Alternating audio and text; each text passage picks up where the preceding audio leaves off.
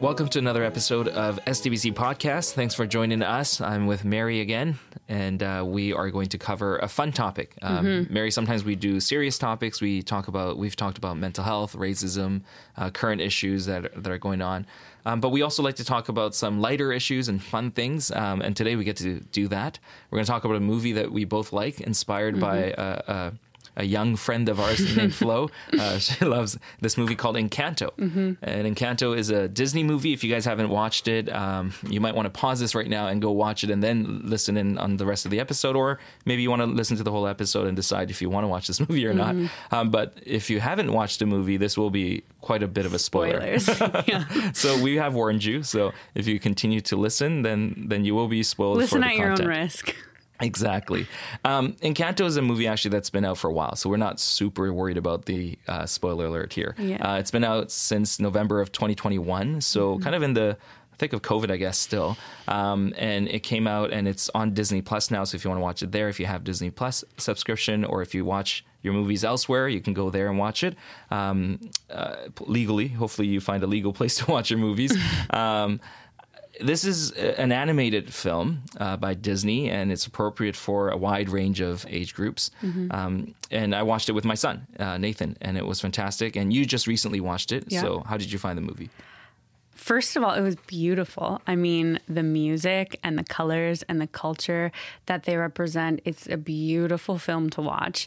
Um, and it's really cool because, yeah, I watched it with a two-year-old, actually. Mm-hmm. And she can watch, you know, pretty much the whole thing start to finish because it's just such a beautiful, interesting, lively, um, well-paced film to watch. So that's one thing. Um, but I know that you were particularly inspired, right? Because didn't you then like write curriculum about it as yeah. well? Because you were so inspired. Yeah. So Sarah's teaching, uh, I think grade fives and sixes, a split class, mm. grade five, six.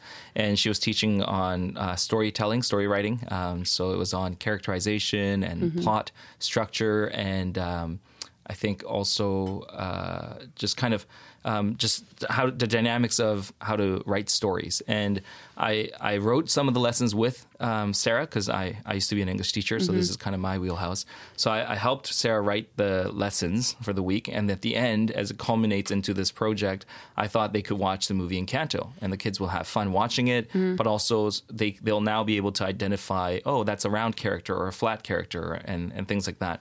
So we were able to write a lesson plan with Encanto. So cool. um, and it was fun. And I heard Sarah say that the kids loved it, and mm. the kids loved identifying what they just learned in a movie that's so accessible to, to people. It really is so interesting how much thought um, is put into these storylines and how they can tag so many different age groups because of the depth of thought and character development. And it actually made me think, even today we were talking about other animated movies, and there's mm-hmm. obviously a certain amount that came out in the early two thousands that I watched when I was a kid. We were even talking about WALL-E yeah. and how I just watched it and I know the plot, and to me I categorize that as sort of a boring movie. Yeah. And then you're explaining this whole like fascinating social commentary and the yeah. plot and everything. And so it's interesting watching animated movies as as an adult and looking for those yeah. underlying and beautiful messages, because there really is so much content and so yeah. much depth that they can hit. Um, and yeah, then it just makes me think, like someone maybe more Nathan's age, what do they get out of it? Do they just get the colors and the sounds like the two-year-old I yeah. watched it with, or are they getting more of these deeper messages? I yeah. don't know. Well, because if you want to do well, like just financially, if you're producing a movie like this and if you want to do well, then you have to hit not only the children, yeah. but also the parents yeah. and maybe even the grandparents, mm-hmm. right? So a uh, really well-rounded movie would actually have something for every generation. And I feel Encanto is categorized in that, mm-hmm. right? Like it, it does hit, I think, the children, but also uh, younger people like us, maybe. Mm-hmm. I, I would like mm-hmm. to still categorize myself like that. And also grandparents. I think they would have fun watching it. Um, now, this movie, like you said, is beautifully made, mm-hmm. just, not just in the picture part of it, but also musically, right? Mm, because uh, Lin-Manuel Miranda, who wrote Hamilton, the, mm-hmm. the Broadway musical Hamilton, which was a huge mega hit, um, he had his fingers all over the music here, mm-hmm. and you can tell. Yeah. yeah, he has a very distinct, not quite rap, but not quite, it's almost like a spoken word sort yeah. of um, pace of the music. Yeah, so the music you find in Encanto is very much like a Broadway musical, and it's actually really excellent because it is done by a person who does Broadway musicals, mm-hmm. and, and it's really, really um, super well done musically. And also, I find this interesting, just even before we get into the biblical themes that we can see, which, by the way, is why we do we do these mm-hmm. um, podcasts mm-hmm. about movies, because we love talking about biblical themes and thoughts um, through art, whether it's music or whether it's movies or shows. And this particular one, before we get to that part, I just find it fascinating that a lot of these animated films that are coming out now, um, they have strong female leads mm-hmm. mostly. So in this case, uh, the the protagonist is Mirabel, Mirabel, and she's kind of the hero uh, mm-hmm. or heroine of the story. And also, um, they're non-white, mm-hmm. right? That's kind of a trend right now, not only in Disney, but a lot of animated films. Um, more recently, um, at the time of this recording, uh, Super Mario Brothers came out. And of course, that is based on male white characters. But actually, the makers of that story and that Mario world are Japanese, right? It's Nintendo. Mm-hmm. Um, so there's a huge fan base in Asia, uh, which is why I think Super Mario Brothers uh, broke the record on opening weekend in the box office for any animated film in history. Um, and I watched that with Nathan as well. I don't think it's like, me personally, I didn't think it was like, that it was good, but it wasn't that good to break the record of mm-hmm. all time. But I think hmm. that nostalgia factor and the fact that it's not going to only hit the Western yeah. um, uh, worlds, um, but also Asians, and like it's pretty global. Mm-hmm. So I think that's why it did so well in the box office. But Encanto itself is um, it's a Latin kind of, you, you hear lots of Latin words in there, or Spanish mm-hmm. words in there as mm-hmm. well. It's a Latin American kind of yeah, it's set uh, in Colombia, I yeah. think. Yeah, yeah, and then the music also is very much um, mm-hmm. like Latin American music, mm-hmm. and I think it's it's fun and it's exciting, but it's also cool that kids will grow up watching movies where, you know, there's a diversity of yeah. protagonists. Because it's so much more accurately represent, representative of our actual world. Yeah. yeah. So I think it's very important. I think it's, you know, about time that we start showing all of the cultures. Yeah. And when I went to Disneyland recently, it was all about like Coco and mm-hmm. Encanto and all these places where it's not the white male character that's the hero of the story mm-hmm. all the time, right? Mm-hmm. Um, even though we still have that and we love that mm-hmm. too. Um, so it's it's been interesting to see the social aspect of these movies that come out recently. Mm-hmm. Um, but let's get into some of the biblical themes that we find yes. in this movie. Yes. Um, first one we can start off with is this uh, emphasis on the importance of community. Yes. Uh, how, what did you notice in the story about community and family? Um, well, because it's set in a different culture, I initially just noticed the more like collective nature of the community and how, um, you know, all the everyday life things they're doing together, they're in the same house. It's just a much more like interwoven type of family and community um, than you often see a lot in, in the West or mm-hmm. in um, North America. Um, so I noticed that right away as well. Um, I think uh, a little bit of maybe that sort of like shame and honor kind yeah. of commitment and relationship with the community. So that yeah.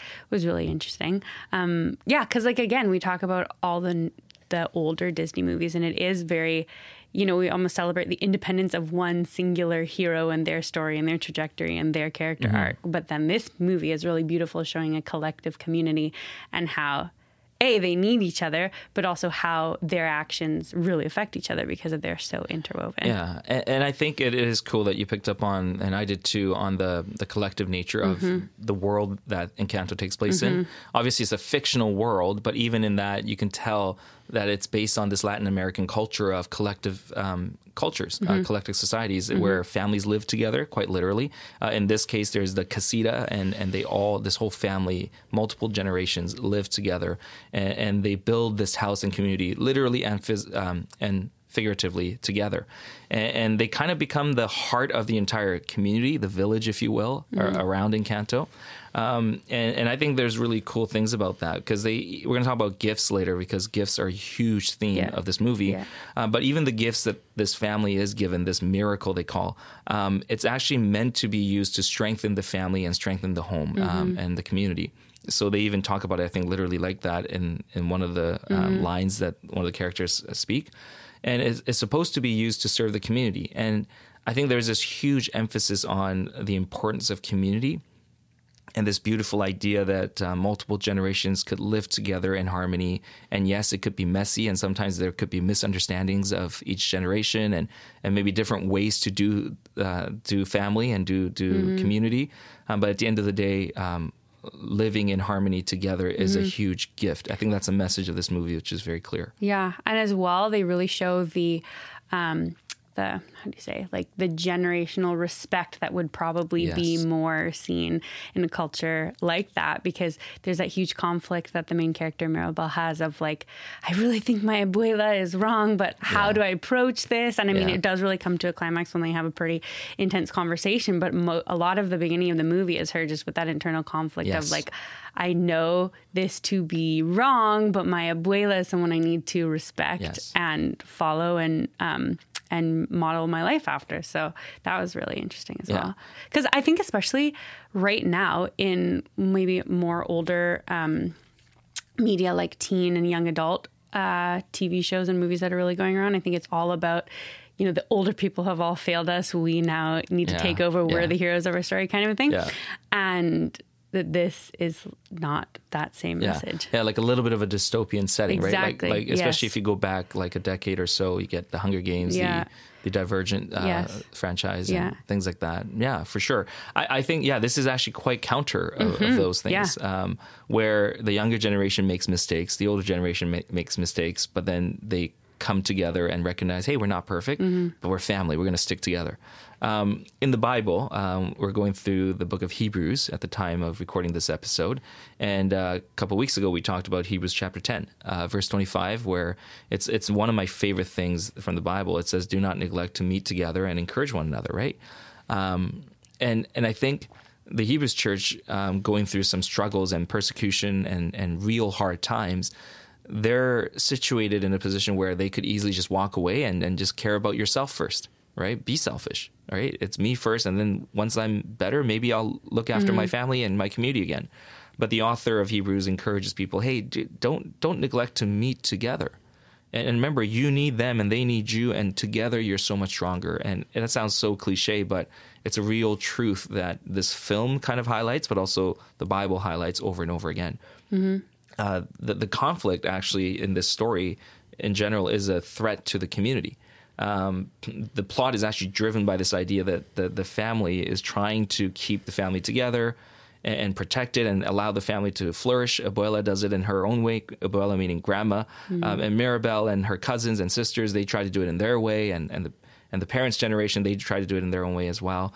Uh, but at the end, there's this beautiful scene. Uh, it almost kind of made me a little bit emotional at the end of the movie. But it is a beautiful scene at the end uh, where it's like a musical, so they're singing a song.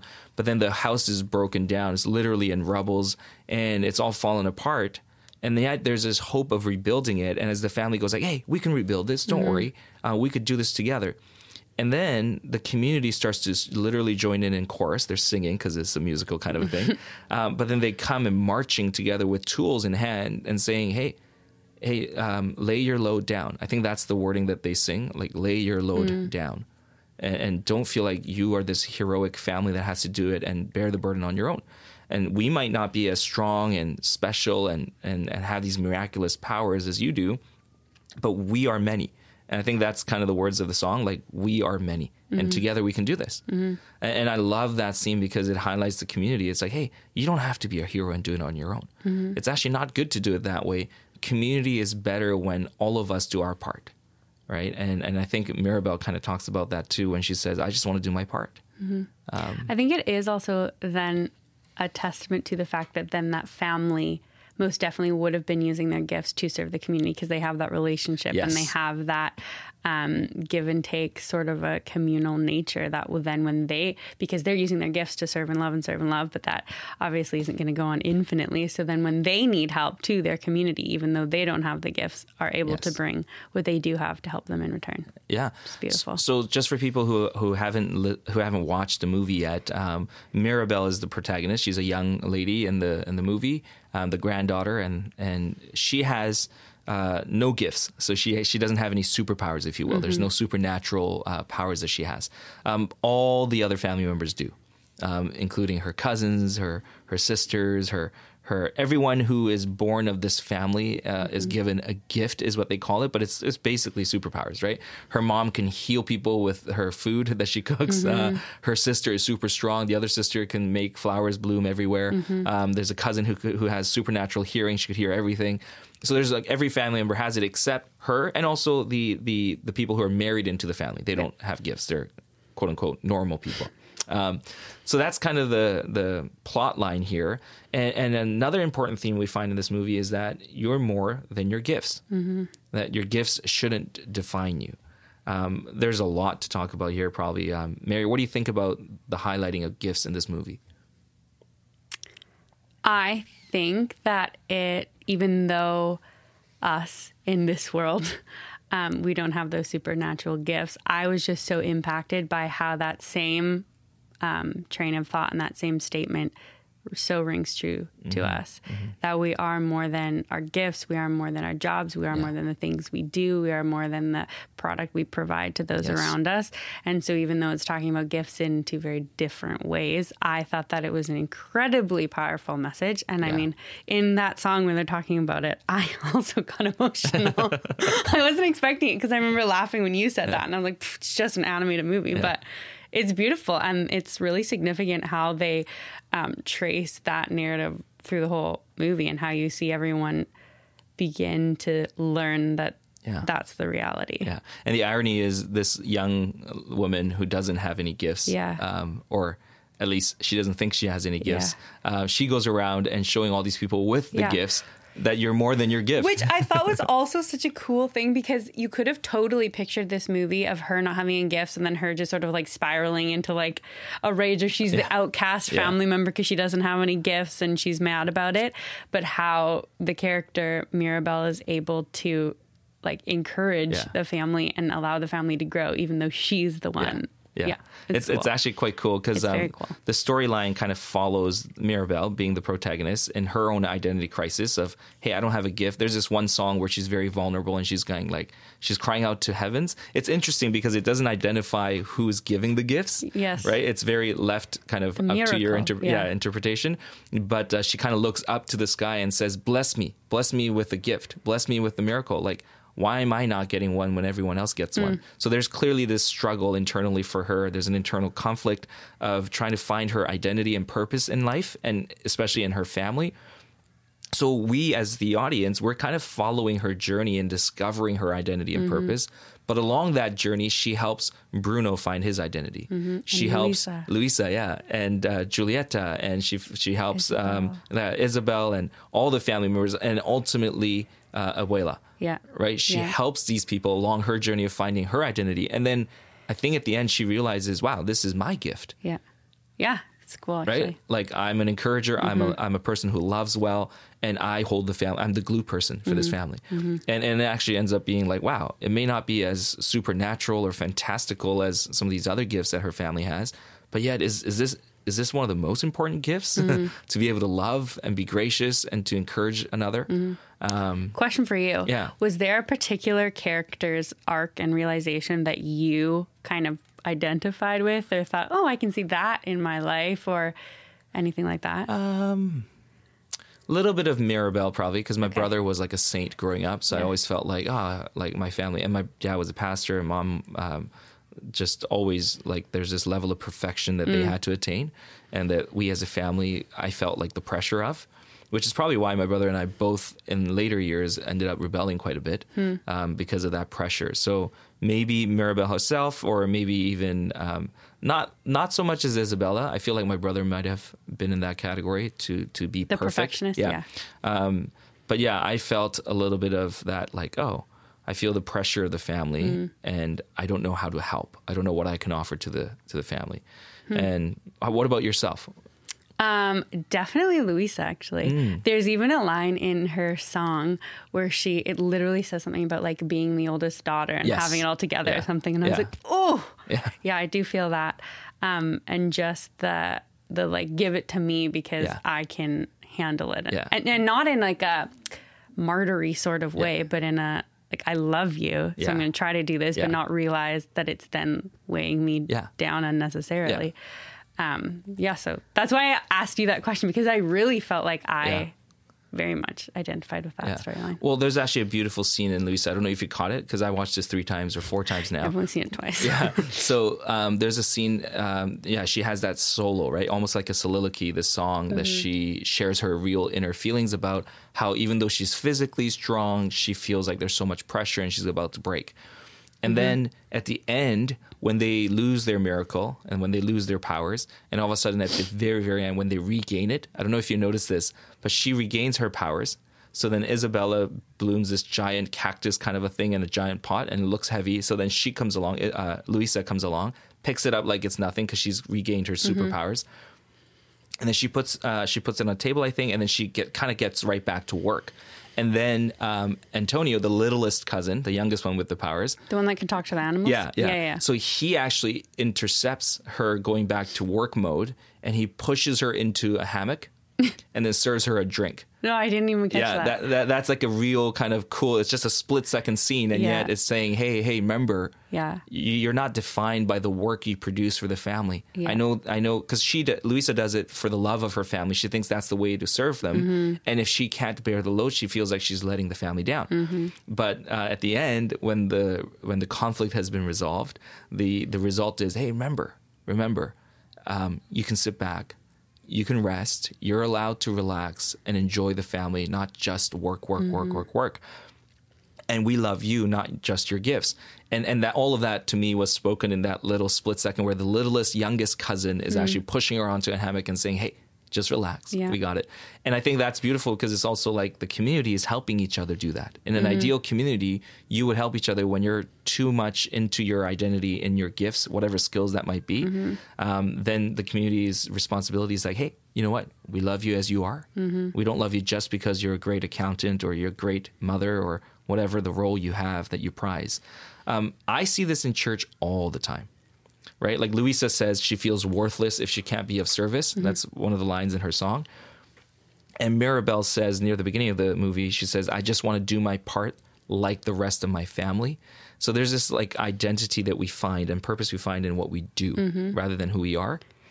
And we do that in church. I've talked to people who are so musically talented, for example, and asked them if you lost your ability to play the instrument you play or sing the songs that you sing so well, um, would it make you struggle to worship God mm-hmm.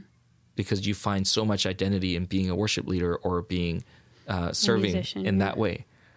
Um, like athletes sometimes go through a massive struggle when they get injured and, and their careers end because of that. They thought they were going to make it into the big leagues. Their trajectory was very hopeful.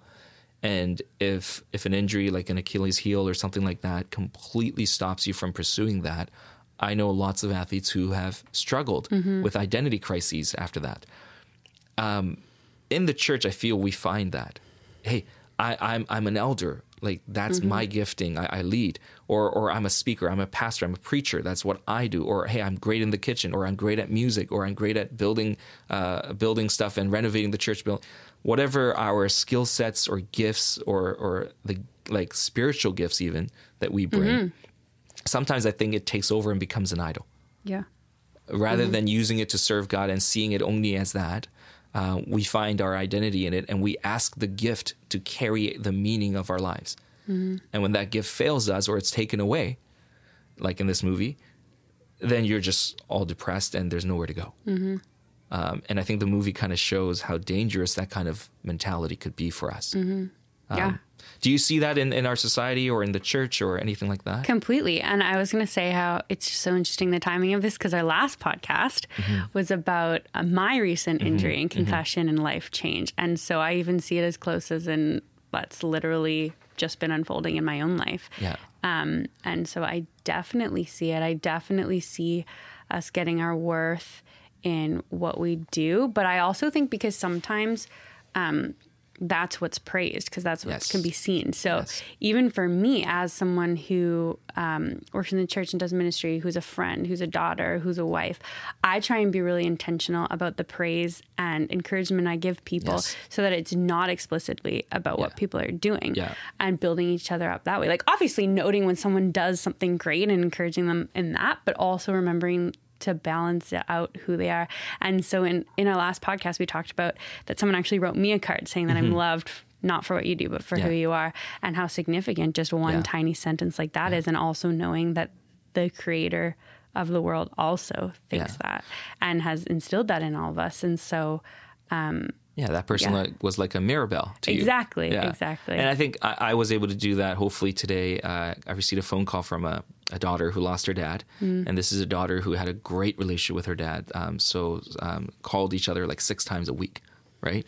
Um, and now she can't call her dad anymore because he's in heaven. And there's sadness there, but there's also joy that he's in heaven. And she's got strong faith. And I encouraged her, hey, just even from the outside looking in, you were so faithful as a daughter, mm-hmm. right? And you had a great dad. Um, there's no doubt.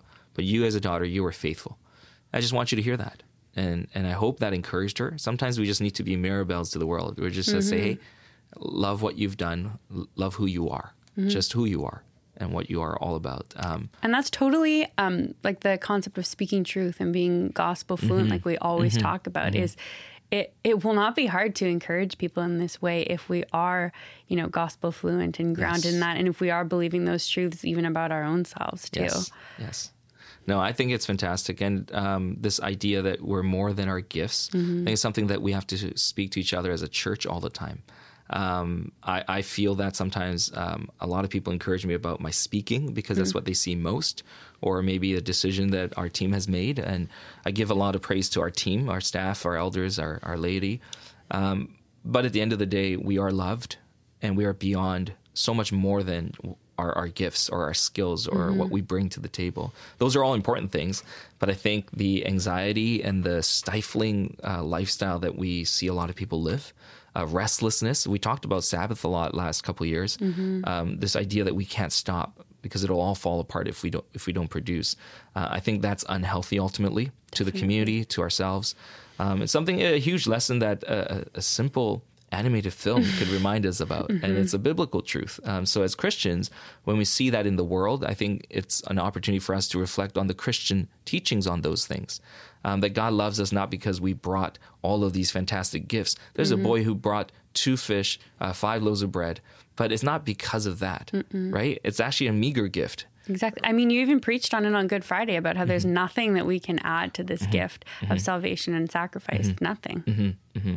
And sometimes we just need to remind each other of that mm-hmm. and remind ourselves of that. So I liked that part of the movie quite a lot. Mm-hmm. Um, I thought it was really humbling to see that. And I liked that how they addressed it, because I know a lot of young people in, in high school, for example, are going through this kind of identity crisis. Um, I know that um, social media doesn't help. Mm-hmm. Um, the fact that I, I have to portray a perfection kind of a lifestyle. Uh, I have to be like Isabella in the movie, right? Like I got to be perfect. And and I think that's sad that our kids grow up thinking that and living under a pressure mm-hmm. like that. Um, I want them to have pressure, uh, expectations and responsibility. For sure, those aren't bad things. But I want them to know that they are loved. Mm-hmm. Um, even if they fail, they will be loved. They're not they're not loved only because they got good grades in school or or they're good in their behavior. Um, those are good things, and I want them to have success in those too. But at the end of the day, you're loved because who you are, because God made you in His image, and we are bound, duty bound to each other to love one another without any strings attached. Mm-hmm. So I think that's a cool theme. Uh, another theme um, that I found in the movie was uh, that we're all trying in our own way. Mm-hmm. And I think this is interesting in the movie because, like, everyone is actually trying to love the family. Bruno's doing it in his own way. Um, Isabel's doing it in her own way. Luisa in her own way. Everyone's carrying their own burdens and thinking, I'm helping the family. And at the end of the day, there's, like, a little bit of a blame thing at the end. Like, oh, Abuela's saying, you are what's broken, Mirabel. You ruined... Because she associates Mirabel with failure because she's the one where the gifts didn't work, where the magic started to fail, mm-hmm. right? So it's like, oh man, Mirabel, you're the reason. So she's, she, she deep inside, it sounds like she loves it, Mirabel, but she can't help but think Mirabel represents now our fa- our family's failure and vulnerable vulnerability. Mm-hmm. So then she gets upset at Mirabel, and Mirabel goes, I'll never be good enough for you, right? And then Mirabel kind of blames Abuela, you're the one that's broken. You're the one that's adding pressure to all of us. Mm-hmm. You're the reason why this family's broken, not me. And both of them, it's in the heat of the moment. I don't think they actually mean that. Mm-hmm. I don't think they mean to hurt each other with words. But it ends up with this massive scene of the house literally crumbling mm-hmm. down, tumbling down.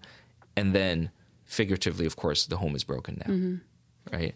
Um, what do you think about this idea of we're all trying mm. our best in our own way? I think it's so real life. And I think it really practically um, comes down to communication mm-hmm. and expectations and how we all process those things differently.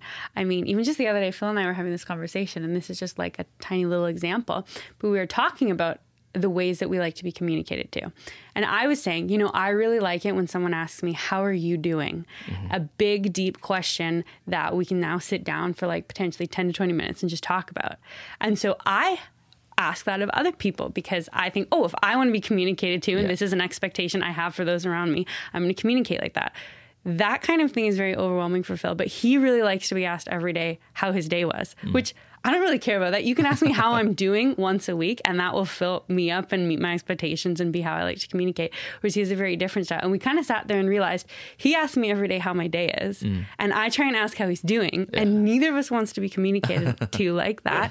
And the expectations and how, again, if that's not addressed, if that's not communicated properly, if that's not known, it just becomes a mess of blaming, yeah. saying, you don't care about me, you don't yeah. care about me. But really, it comes down to communication and expectations and yes. how that's going to be different for yeah. every person.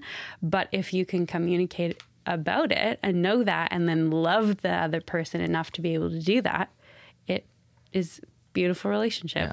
So that's actually what I took out of that time is mm. I was just like, this is just such a big miscommunication. Yeah, yeah, and, and, and you're reminding me of a saying that I like to say a lot that I learned from my mentor, um, seek to understand mm-hmm. rather than seeking to assume, mm-hmm. right? Exactly. I think or we, accuse, yeah. Yeah, we, we, I think we jump to accusations or assumptions and yeah. go, okay, that's what he thinks. He doesn't care about me. Yeah. It's like, wait, he did it to care for you, yes. except it was just miscommunicated or yeah. misinterpreted or both maybe. Yeah. Um, and I think that's the challenge in church. Mm-hmm. Um, I actually do believe most people that I know um, in our church and beyond, th- they are trying to do their best. Mm-hmm. Right? No one's out here um, trying to sabotage the church, right? Um, no one's going like, oh, I'm going to wake up today and make everyone in the church's life miserable, mm. right? No, no one's doing that. Hopefully, I'm not yeah. doing that. yeah. So, so then we go up there and, and I make a decision as as a as a um, leader of our church, or maybe someone does something in the church, and people might go like, "Oh man, Paul just wants everyone to be miserable," or "Paul wants to drive the church to the ground." Like, mm. of course not, right? And yet you might see that as a bad decision, which is fine. You can have that opinion. um, so we do that quite often, actually. It sounds silly, but we do. Like, oh, if you're playing these songs in the church, oh, you must hate the church because that's like a horrible song to sing mm-hmm. in church. It's it's your opinion about song choices, and you might go, well, Jason's doing a horrible job. He's actually leading us away from God. And and potentially there, there needs to be uh, good communication, but if we can just give the benefit of the doubt to people that like, okay, the only reason Jason chose these songs are probably because Jason thought and believed mm-hmm. that these songs can help our church worship God, right? That that's where his heart is coming from.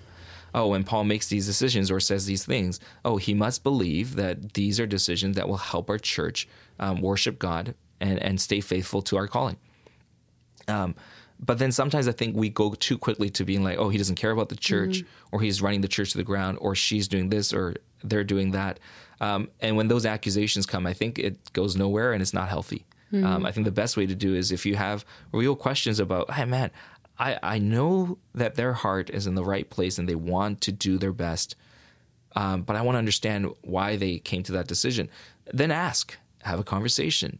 You don't have to accuse and then kind of sometimes, sometimes actually I get uh, people who make accusations and go really hard at me, and then they realize it was actually just a misunderstanding, mm-hmm. and they go, oh, I'm so sorry. Mm-hmm. And and usually my advice is, hey, we could lead in with a question rather than saying, Paul, you did this, how could you? You could say, hey, can you help me understand the reason for that decision? Am I understanding you correctly? Um, is this why you have done it? Or is there another reason? I would just like to learn. Mm-hmm. Um, you would get the exact same answer out of me, um, but the tone of the conversation would be, in my opinion, a lot more God-honoring mm-hmm. and each other honoring. Mm-hmm. And, and I think... Um, in, in the story of Encanto, you find that everyone in the family is trying to do their best in their own way. Mm-hmm. And yet when starts when things start to fall apart and get harder, um, they start to blame. Mm-hmm. And it's it's not good. It's not good for the family. And they eventually, thankfully, get to a point where where there's resolution and there's reconciliation. Um, but I think it's a huge lesson for us to understand that, hey, maybe we're all just trying to do our best. And sometimes maybe they're misunderstood in, in how to do the best. But we can talk about that and mm-hmm. we can help each other get on the same page rather than accuse each other. Yeah, and you and I were talking before this about how when they go straight to blaming each other, how potentially that's all coming from such a place of fear. Yeah. And worrying about losing their gifts, worrying about each other losing their gifts, yeah. worrying about how each other is using their gifts and yeah. different things like that, and how fear, unfortunately, can yeah. be such a powerful motivator. Yeah. And I think we see this in real life. We see this in families. We see this in the church.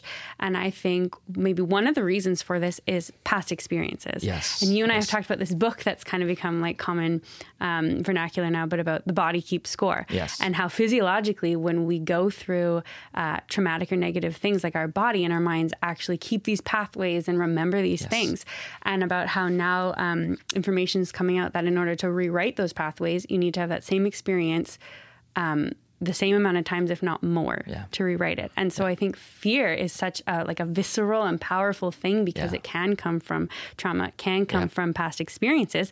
And no one is saying that that can't happen, because obviously that's going to happen. Yeah. But what do you do with the reality of the fear? And I think that's where, you know, being a Christian and, and believing in Jesus and believing in the power of the Holy Spirit is obviously a powerful way yeah. to navigate through these things. But um, yeah, what do you think navigate uh, reasons for the fear that we find? Yeah, are? I mean, I think there is a huge theme in this story and in our lives about the fear of losing our gifts, mm-hmm. fear of losing our purpose and identity, uh, whether we call it that or it's just an internal feeling that we can't really put a finger to, but it's actually, we're just fearing this idea that what if we're useless? Mm. I think that's a fear that a lot of people have. What if we have no meaning in life, um, nothing to add to the world? Mm. Um, and I think it's funny, you mentioned your own story of, you know, your concussion and, and, and the limitations that you have to live with now, and hopefully not for all permanent mm-hmm. um, time, but at least for now,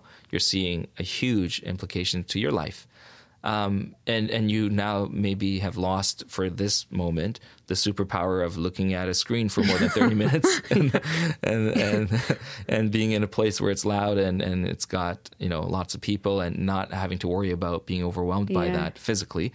Um, and, and I think sometimes this is as, as hard, and I'm being sensitive to you and anyone else who's going through real sufferings and persecution even.